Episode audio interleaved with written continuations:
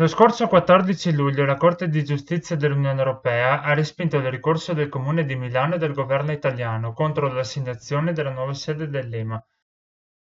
Politics, ambiente, comunità, rule of law, disoccupazione, Wirtschaftskrise, diversità, democrazia, alterações climáticas, Europa, future, migranten, diritti.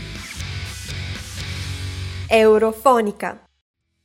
Inizialmente creata sotto il nome di Agenzia dell'Unione Europea per la valutazione dei medicinali, ha assunto il suo nome attuale soltanto nel 2004. L'obiettivo principale era quello di ridurre i costi economici e finanziari che le case farmaceutiche devono sostenere per far approvare tutti i tipi di farmaci dalle autorità competenti presenti nei singoli Stati membri, ma anche di allentare qualsiasi forma protezionistica che potesse ostacolare il libero mercato dei farmaci nello spazio europeo. Nel marzo del 2017, quando il Regno Unito, dopo aver votato per l'uscita dall'Unione Europea mediante il cosiddetto referendum sulla Brexit, ha notificato al Consiglio dell'Unione Europea la decisione, è nata anche la questione della riassegnazione della sede dell'Agenzia Europea del Farmaco. Infatti la sede, sin dalla sua istituzione nel 1995, era stata proprio Londra.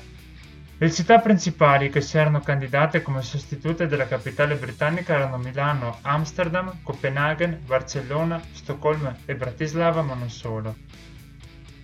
Nel giugno del 2017, poi, i governi degli Stati membri hanno approvato, secondo le norme procedurali indicate nell'articolo 50 del Trattato sul funzionamento dell'Unione Europea, ed in seguito ad una decisione dei Presidenti del Consiglio dell'Unione Europea e della Commissione, una procedura specifica per l'assegnazione che ha previsto l'istituzione di un bando di gara da concludersi entro il 31 luglio del 2017 attraverso il quale tutti gli Stati membri potevano presentare la propria candidatura per ospitare l'EMA.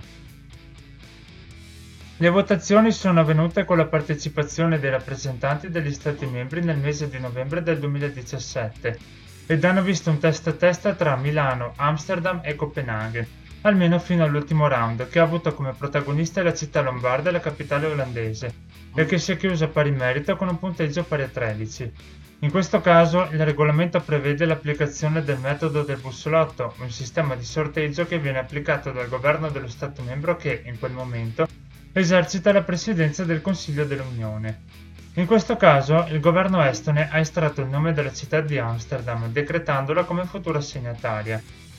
I primi a pronunciarsi in maniera critica su questa vicenda sono stati il sindaco di Milano Giuseppe Sala e l'allora presidente della Lombardia Roberto Maroni, che hanno puntato il dito contro il meccanismo del sorteggio da applicare in questi casi, ritenendolo uno strumento inadatto ed insufficiente per poter prendere delle decisioni importanti a livello di Unione Europea. Sul fronte olandese, dopo pochi mesi, era chiaro che i lavori per la costruzione degli edifici che avrebbero dovuto ospitare la sede dell'EMA non sarebbero stati completati in tempo, mentre a Milano la sede sarebbe stata ospitata dal famoso grattacielo noto come il Pirellone. Dal momento in cui Amsterdam si è aggiudicata l'assegnazione dell'EMA è iniziato un lungo contenzioso tra il governo italiano e il Consiglio dell'Unione Europea davanti alla Corte di Giustizia, che si è concluso soltanto lo scorso 14 di luglio, quando la Corte di giustizia ha stabilito che le decisioni dei rappresentanti dei governi degli Stati membri in questi frangenti sono atti politici privi di effetti giuridici vincolanti, così che essi non possono costituire l'oggetto di un ricorso di annullamento. Dunque, la Corte di giustizia dell'Unione Europea ha confermato di fatto la scelta fatta nel 2017 dalla sorte Lorenzo Nisto da Padova per Eurofonica.